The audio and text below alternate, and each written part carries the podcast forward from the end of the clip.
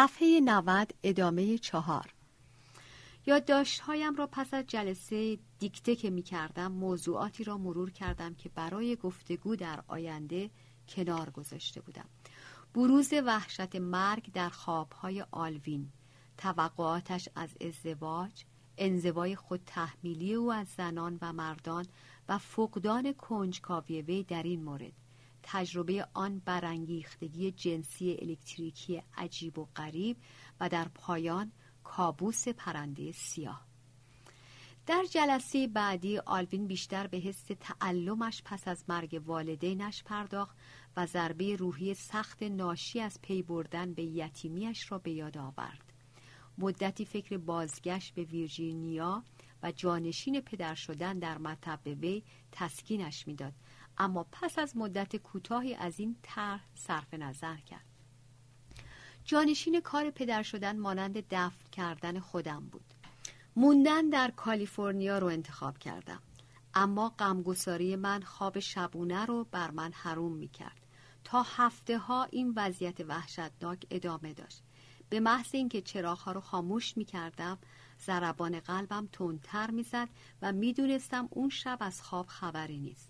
و این هر شب تکرار می‌شد و مسلما از داروهای خواباور استفاده می کردی. هر چیزی رو امتحان کردم حتی از داروهای قدیمی استفاده کردم سکونال، کلورال هیدرات، دوریدن هر کدوم رو که بگین هیچ کدوم مؤثر نبودن چطوری این مشکل رو حل کردی؟ چقدر طول کشید؟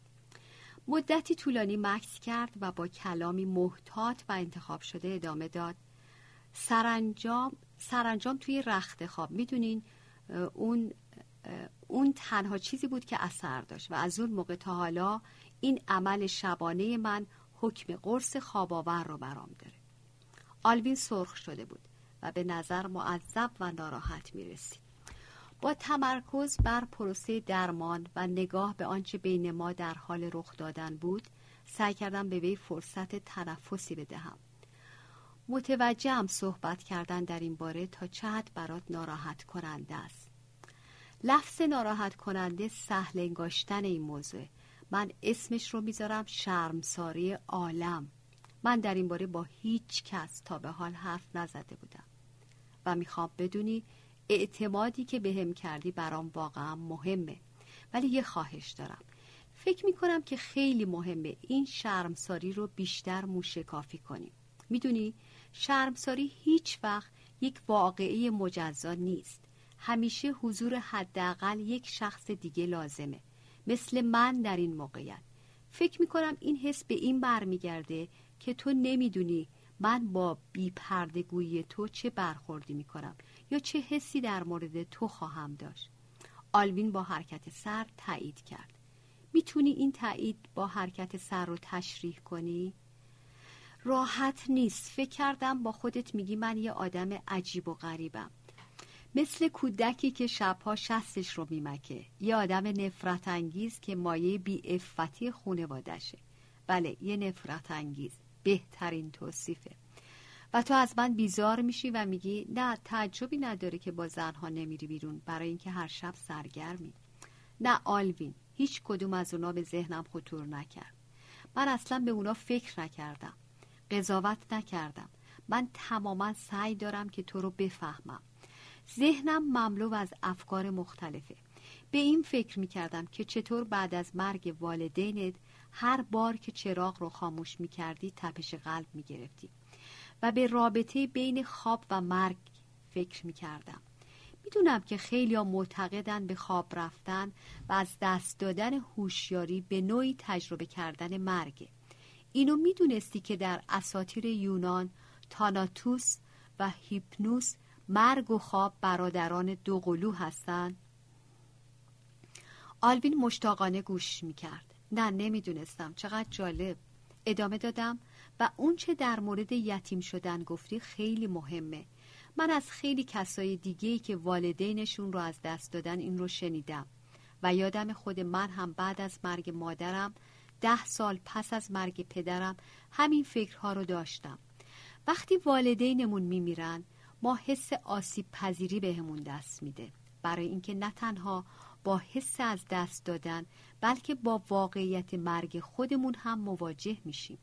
وقتی که یتیم میشیم بین ما و گور کس دیگه قرار نداره. پس تعجب نمی کنم اگر از دست دادن تمام خانواده تو باعث شده که در مورد مرگ حس بیپناهی و ترس داشته باشی و بیشتر در معرض آسیب استراب مرگ قرار گرفته باشی تو از خیلی چیزا گفتی یعنی معتقدی که تپش قلب من بعد از خاموش شدن چراغ به دلیل اینه که استراب مرگ به سراغم میاد؟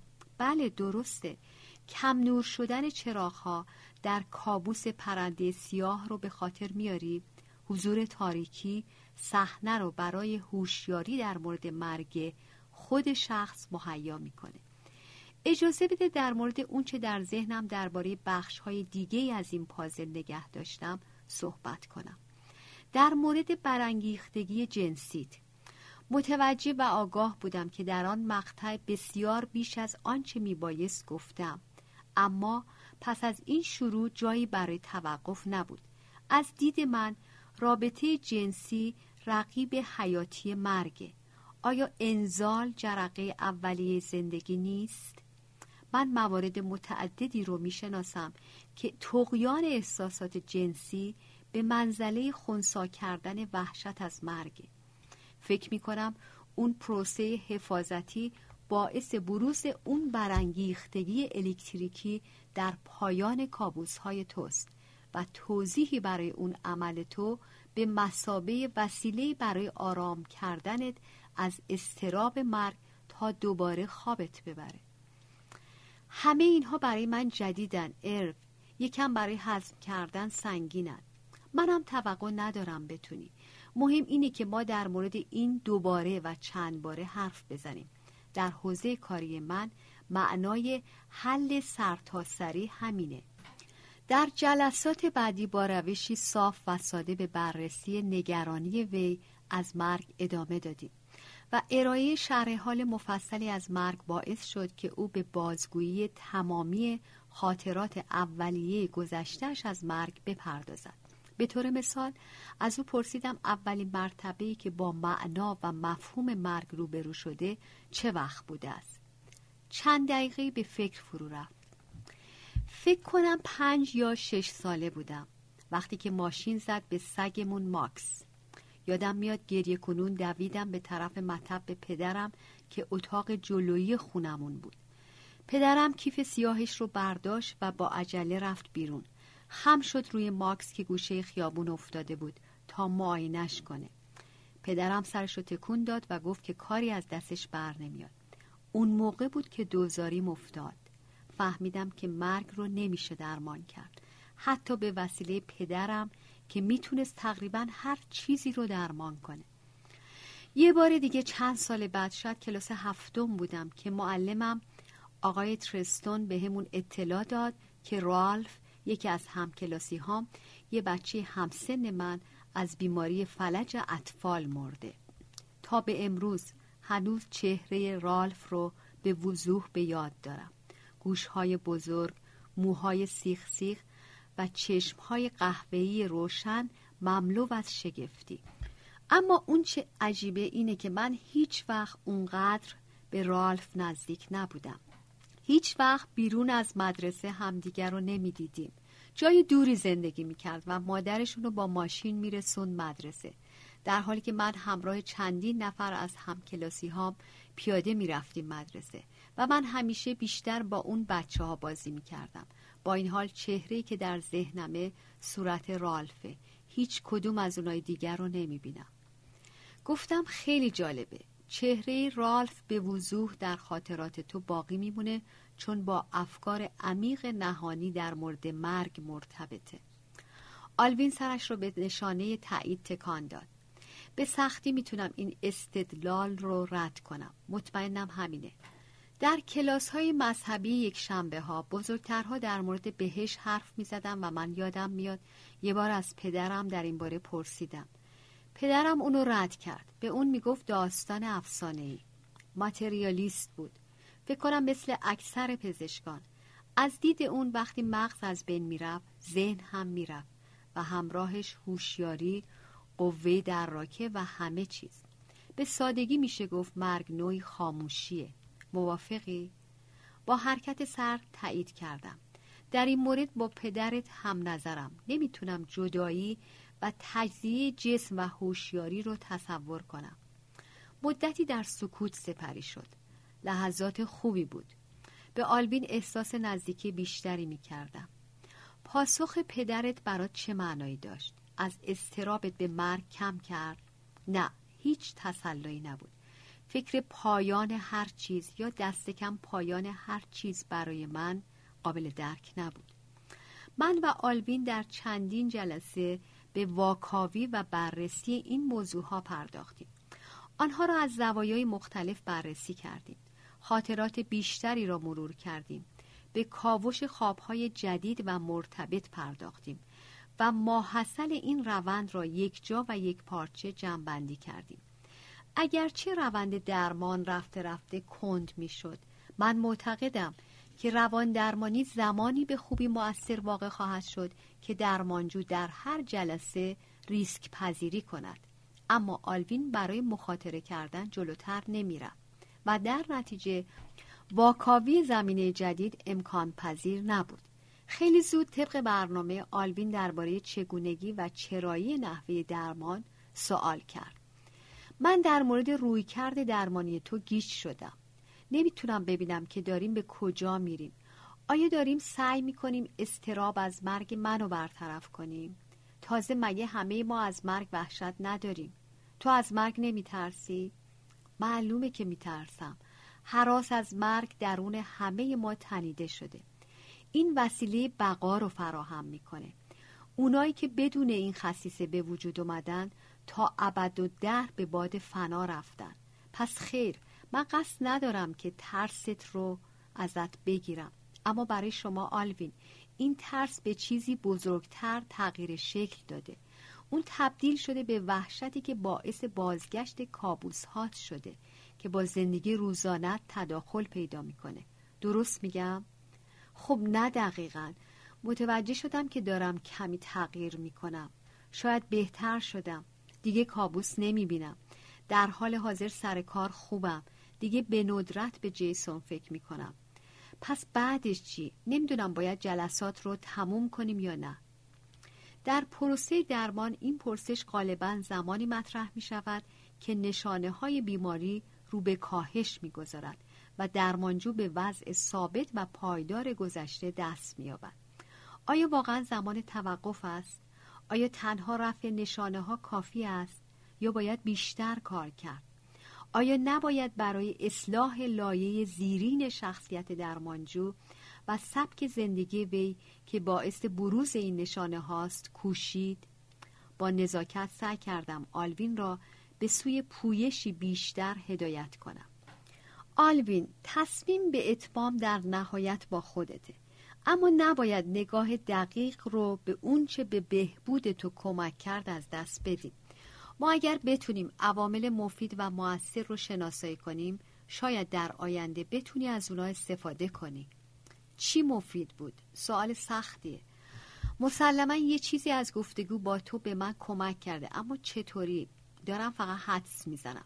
شاید بیرون ریختن درونم یا فاش کردن یک رشته مسائل برای بار اول.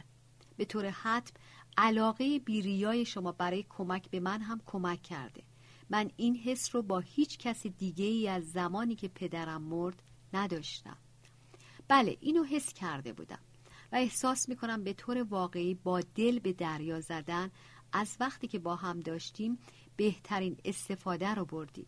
با خودم گفتم تا اینجا بد نیست و به حرکتی رو به جلو مبادرت ورزیدم. اما حالا فکر می‌کنم آماده که جلوتر بریم.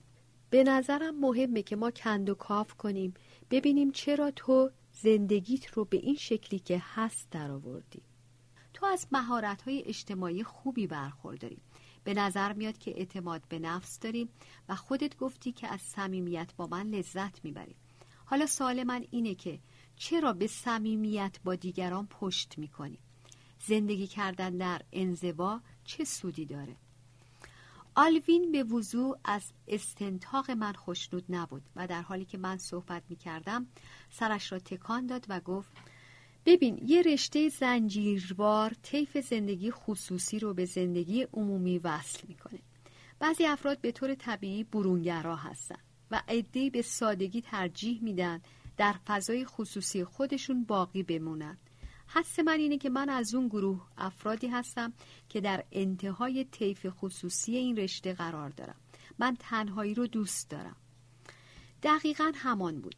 به زبان ویژه رواندرمانی باید گفت مقاومت ورودش را اعلام کرد. با وجود اینکه می‌دانستم پایش را در یک کفش کرده است استقامت به خرج دادم. ولی چند دقیقه پیش تو در مورد حس آرامش بخش صمیمیت با من صحبت کردی و درک توجه توام با علاقه من به خودت. درسته ولی من همیشه و تمام مدت به این احتیاج ندارم. وقتمان به پایان رسید و در لحظه پایانی آلوین گفت من فکر نمی کنم ما به جایی برسیم. همانطور که به جلسه من می اندیشیدم با شگفتی به این فکر می کردم که چگونه ممکن است همه چیز با این شتاب تغییر کند. تا قبل از این جلسه آلوین و من در هر گذرگاهی متفق قدم بر می داشتیم. اما حالا ناگهان مانند دو شخص در دو جناه مخالف به نظر می رسیدیم. نه هرچه بیشتر به آنچه رخ داده بود فکر می کردم بیشتر به این نتیجه می رسیدم که مقاومت شدید آلوین تعجب انگیز نیست.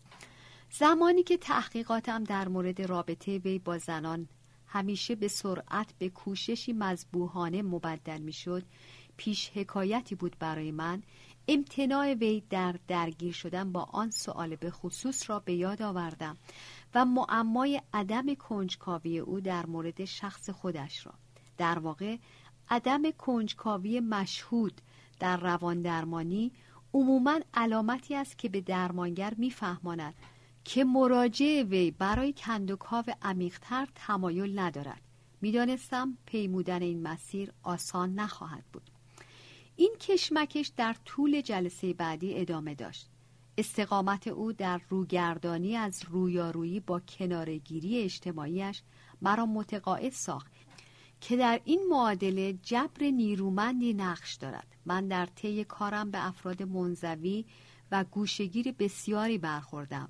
ولی به ندرت با شخصی با چنین مهارت‌های اجتماعی شایسته و چنین قابلیت صمیمیتی روبرو شده بودم. حس گمراهی و گیجی می کردم چیزی غیر عادی در جریان بود.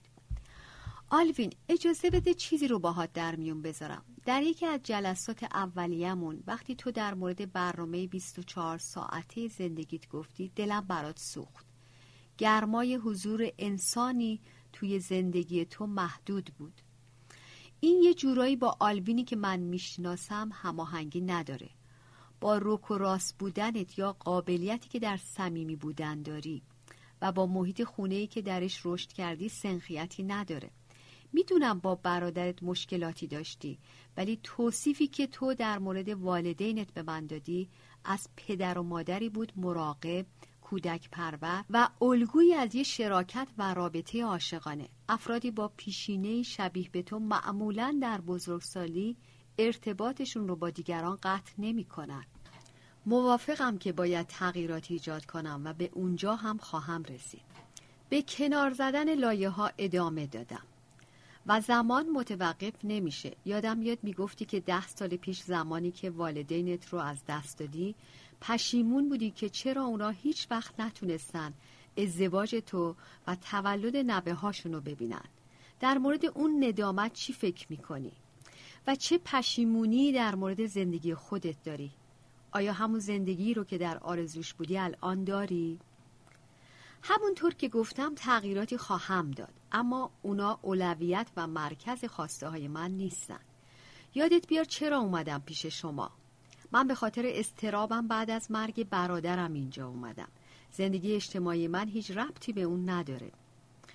آخرین تیر را از کمان رها کردم. قبول دارم بین این دو ارتباط محکمی وجود داره. اجازه بده برات توضیح بدم. من بارها و بارها شاهد این بودم که میزان وحشت داشتن از مرگ به میزان کارهای ناکرده افراد در زندگی بستگی داره. و این دلیل تمرکز من بر کیفیت زندگی فعلی توست. گویی سیم تاری را با صدای مهیب در گوش او نواخته باشم. آلوین لحظاتی خشکش زد و در افکار خود قوتور شد اما چنین پاسخ داد. شاید بعدها یه وقت دیگه در حال حاضر بسیار خوبم و تمایلی برای پیگیری این موضوع ندارم. مقاومت را تحلیل کن. مقاومت را تحلیل کن. این وردی است که در مواجهه با بنبست و تنگنا تکرار می کنم سماجت به خرج دادم. در ساعت اولیه کارمون با هم واقعا تحت تاثیر تمایلت برای بازنگری به واکنشت به مرگ برادرت قرار گرفته بودم. و همینطور تحت تأثیر جرأتت برای درمیان گذاشتن جوانب محرمانه زندگیت با من. اما در چند جلسه گذشته ما واقعا به بنبست برخوردیم. تو از پیشتر رفتن تفره میری و من کاملا متقاعد شدم که خیلی چیزای دیگه ای هست که باید انجام بشه. به نظر میاد که تو دیگه به من اعتماد نداری. نه قسمت آخر گفته صحیح نیست. پس به من کمک کن بفهمم چه اتفاقی افتاده. در چه مقطعی احساس کردی رابطه ما عوض شده؟ ربطی به تو نداره اروین. دلیلش خودمم ببین چیزهایی هست که من آمادگی گفتگو در موردشون رو ندارم. ممکنه این حس باعث آزار و اذیت بشه ولی سعی کن کمی به من نزدیکتر بشی. اجازه بده بازجویی آخرم رو بکنم. تعبیر من اینه که چنین انصدادی به رابطه تو با زنان برمیگرده. قبلتر تو این روابط رو کوشش مذبوحانه توصیف کردی و می‌خواستم بدونم آیا اون به جوانب جنسی این روابط برمیگرده یا نه. نه موضوع اون نیست. پس موضوع چیه؟ می‌دانستم که از حدم عبور کردم. در حال لطو پار کردن درمانجویم بودم و توان توقف نداشتم. آتش کنجکاوی من شعله شده بود و کار خودش را انجام می‌داد. در کمال تعجب آلوین لای در را به آرامی گشود. من با زنان فوقالعاده خوبی ملاقات می کنم اما یه چیز دائما تکرار میشه. ما با هم بیرون میریم شام می‌خوریم رابطه احساسی خیلی خوبی داریم از همدیگه خوشمون میاد و بعد دیر یا زود بعد از چند دیدار به خونه من میاد و اینجاست که همه چیز به پایان می‌رسه چرا؟ چه اتفاقی میافته؟ به محض اینکه اونا خونه منو می‌بینن دیگه هیچ وقت دوباره نمیبینمشون چرا؟ اونا چی می‌بینن؟ من همچنان بدون سرنخی در دست به طور غیرعادی از درک مطلب عاجز و کند بودم ناراحت میشن از چیزی که می‌بینن خوششون نمیاد. از جوری که من از خونم نگهداری می‌کنم خوششون نمیاد. من و آلوین هر دو به ساعت نگاه کردیم. چند دقیقه از وقت مقرر گذشته بود. او قصد داشت مطب مرا ترک کند و مراجعه بعدی منتظر من بود. دلم را به دریا زدم. من خیلی خوشحالم که در این رابطه به من اعتماد می‌کنی. می‌خوام یک پیشنهاد غیر عادی بهت بکنم. که فکر می‌کنم می‌تونه در حد بسیار زیادی در درمان تو موثر باشه. می‌خوام جلسه بعدیمون در منزل تو باشه. هفته بعد همین روز ساعت شش بعد از ظهر برات خوبه؟ آلوین نفس عمیقی کشید و سعی کرد آرامش خود را حفظ کند. مطمئن نیستم باید بهش فکر کنم. اجازه بده بهش فکر کنم و فردا به تلفن بزنم. حتما. بین ساعت هفت تا ده صبح همینجا به هم زنگ بزن. این زمان نوشتن پرونده ها بود که معمولا آن را بدون انقطاع محفوظ نگاه می داشتم اما این مسئله بسیار مهمی بود فردای آن روز ساعت هفت و یک دقیقه آلوین تلفن زد. ارو نمی‌تونم با این کنار بیام. تمام شب رو بیدار بودم و کلافه. من نمی‌تونم با ملاقاتمون در خونم کنار بیام و نمی‌تونم شبهای بیخواب دیگه ای رو در انتظار جلسه هفته بعد تحمل کنم. من می‌خوام درمانم رو قطع کنم. موارد بسیاری به سرعت از ذهنم عبور کرد. تجربه کافی در این حوزه به من این آگاهی را داده بود که بسیاری از مراجعان باید دوره درمان خود را تکرار کنند. آنها در مورد خودشان فکر می کنند تغییراتی ایجاد می کنند و بعد درمان را متوقف می سازند پس از توقف درمان تا ماهها و سالها آنچه را به دست آورده بودند تحکیم میبخشند و سپس در مقطعی در آینده برای درمانی اضافی و اغلب جامع و فراگیر باز میگردند هر درمانگر با تجربه این الگوها را شناسایی و سعی در مهار آنها می کند. اما من خصوصا در آن مقطع احساس پختگی نمی کردم. آلوین من حتم دارم تو از تصور واکنش من در مورد خونت نگرانی شاید احساس شرم می کنی شاید نگران حسم در مورد خودتی. نمی‌تونم کتمان کنم که اون بخشی از این ماجراست. حس می کنم افکار تقسیم شده. تو به یک بخش از اون اشاره کردی. بخش قوتور در شرم ساری. اما یه بخش دیگه ای هست که می‌خواد تغییر کنه. اون بخشی که تصمیم گرفت در مورد ماهیت مشکلت با من صحبت کنه. اون بخشی که واقعا می‌خواد متفاوت زندگی کنه. و این همون بخشی از توست که من می‌خوام درگیر بشه. مجبور نیستی یک هفته صبر کنی. بذار امروز همدیگر رو ببینیم. برنامه امروز صبح چیه؟ من همین الان می‌تونم بیام. نه تحمل این برای من بیش از اندازه است. آلوین تو داری موقعیتی رو که می‌تونه زندگیت رو به یه دوره رضایتمندتری تغییر بده پس می‌زنی و من فکر می‌کنم تو این گزینه رو به خاطر ترس از قضاوت من رد می‌کنی. ولی تو خودت به این آگاهی رسیدی که این ترس ها بی پایه و اساسن. سانیان اجازه بده چشماندازی جامع برات ترسیم کنم. تو اجازه میدی که ترس از احساسات زودگذری که از ذهن من خواهد گذشت تمامی دوره زندگی تو و تنها یک بار زندگی تو رو تحت تاثیر قرار بده. این برات مفهومه. بسیار خوب اروین داری حوصلم رو سر می‌بری. اما من الان نمی‌تونم این کارو بکنم. الان دارم میرم سر کار و تمام روز پشت سر هم برنامه دارم. چه ساعتی کارت تموم میشه؟ حدود هفت شب. چطور ساعت هفت و نیم بیام که یه جلسه داشته باشیم؟ مطمئن این کار درسته؟ به من اعتماد کن. مطمئنم. سر ساعت هفت و سی دقیقه به منزل وی رسیدم. خانه کوچک و جذاب او در سانی ویل در چند کیلومتری مطب من در پالو آلتو واقع بود. در ورودی نیمه باز بود و روی در یادداشتی با چسب نواری چسبانده شده بود که روی آن نوشته بود مستقیم بیا داخل. زنگ در را به صدا درآوردم و داخل شدم. در انتهای اتاق پذیرایی رو به پنجره آلوین روی صندلی راحتی بزرگی نشسته بود. من تنها قادر بودم پشت سر او را ببینم. به طرف من بر نگشت. قصد داشتم نزد او بروم اما مطمئن نبودم چگونه. قسمت های بسیار کوچکی از کف اتاق خالی و قابل رویت بود. بقیه کف اتاق با پشته های انبوه کتابچه تلفن های قدیمی انباشته شده بود. او تمام اینها را از کجا جمعآوری کرده بود؟ دفترچه های بزرگ نقاشی. کتابچه های برنامه های قطار پشته های روزنامه مقادیر انبوهی از کتاب داستان های تخیلی.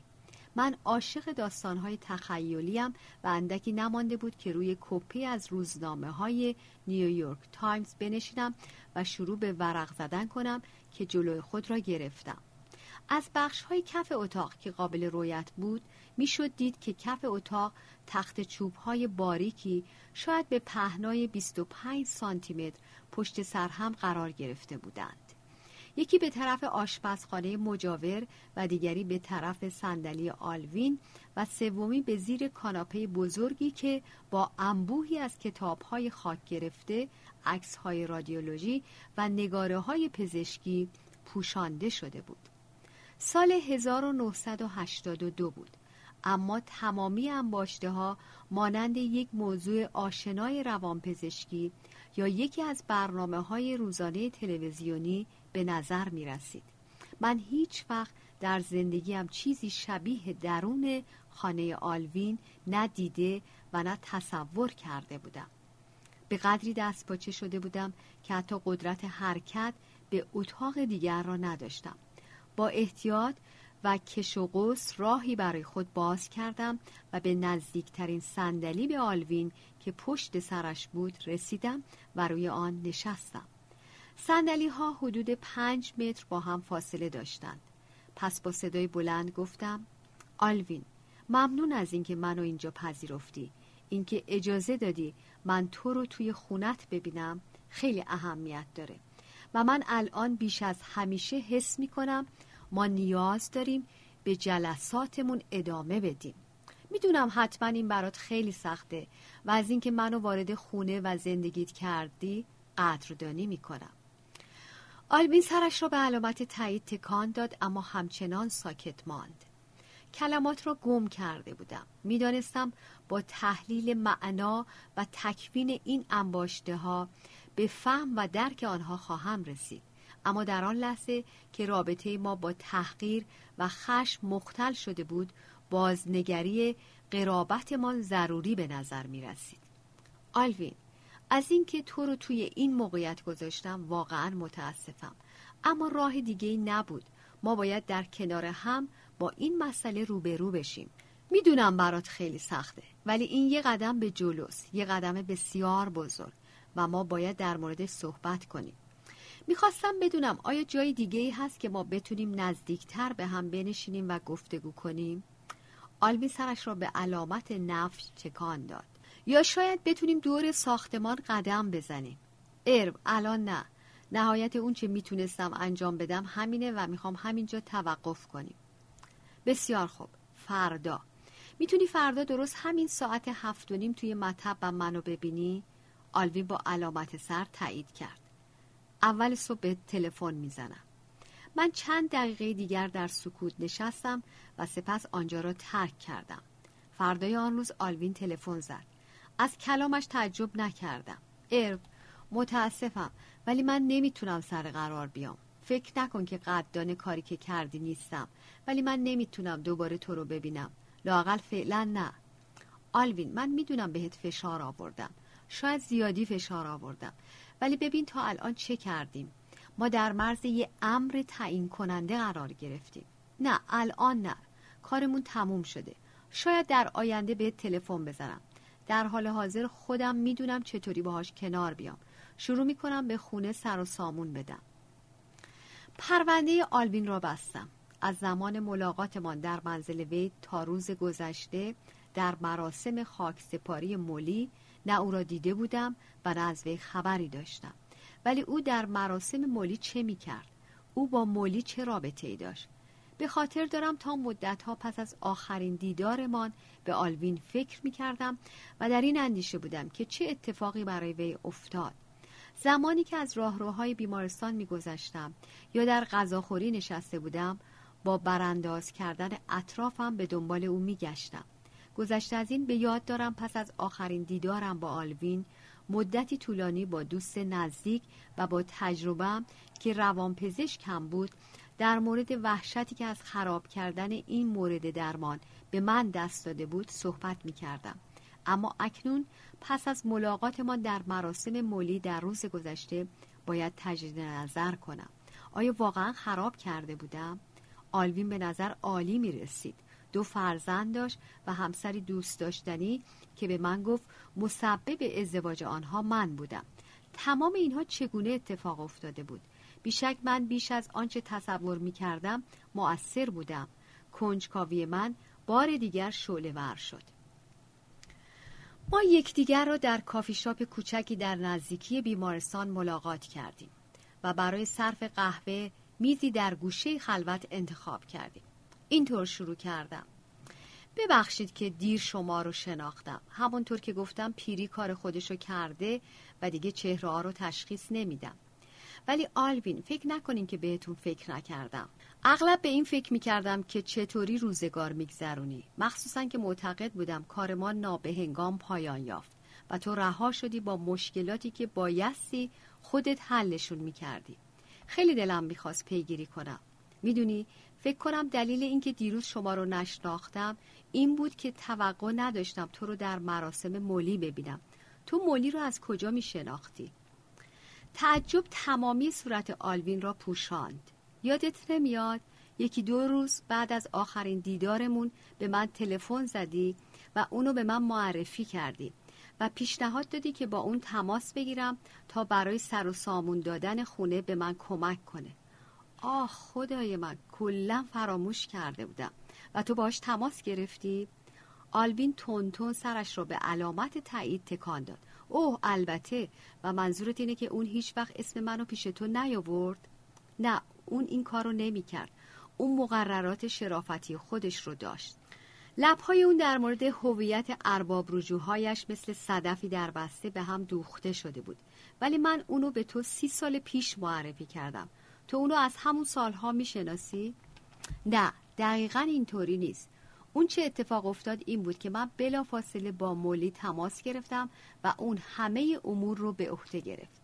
منظورم اینه که کاملا غالب شد. در عرض چند روز خونم به بهترین شکل مرتب شد. اون مسئولیت خونه قبض ها مالیاتم و تمام امورم رو از اون موقع به عهده گرفت و تا موقع مرگش من یکی از ارباب رجوهاش بودم. من معمولا به مونیکا می‌گفتم که چقدر از تو سپاس گذارم تو زندگی منو متحول کردی.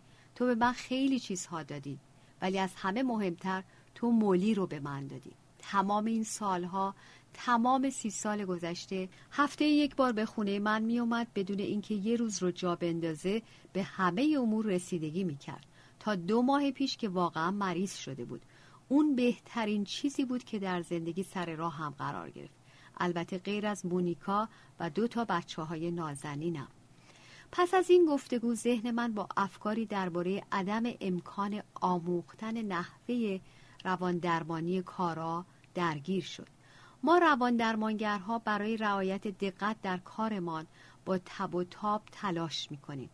و مشتاقانه خواهان آن هستیم که برای تصحیح عناصر تخریب شده در تاریخچه دلبستگی یا زنجیره دی ان ای درمانجویانمان درمان مفید عرضه کنیم. با این حال واقعیت کار ما در آن چارچوب و الگو نمی گنجد و اغلب در سفر به سوی بهبودی همراه با آنان مراجعانمان میلغزیم و ناگهان به تغییر روش درمان می‌پردازیم در زمانهای دور از این واقعه مرعوب می شدم اما اکنون که در سالهای طلایی حرفم به سر می‌برم با مشاهده شگفتی پیچیدگی و پیشبینی ناپذیر بودن افکار و رفتار آدمی تنها به آرامی با خودم سوت می‌زنم. امروز به جای اینکه از بلا تکلیفی متزلزل شوم درک می کنم که ادعای خاص بودن گستاخی محض است. تا به امروز به یقین آموختم. اگر قادر به ایجاد محیطی خالص واقعی و با عطوفت برای درمانجویانم باشم آنچه را نیاز دارند خواهند یافت. در اغلب مواقع از طرق حیرت آوری که هیچگاه قادر به پیشبینی یا تصور آن نبودم. مولی از تو متشکرم.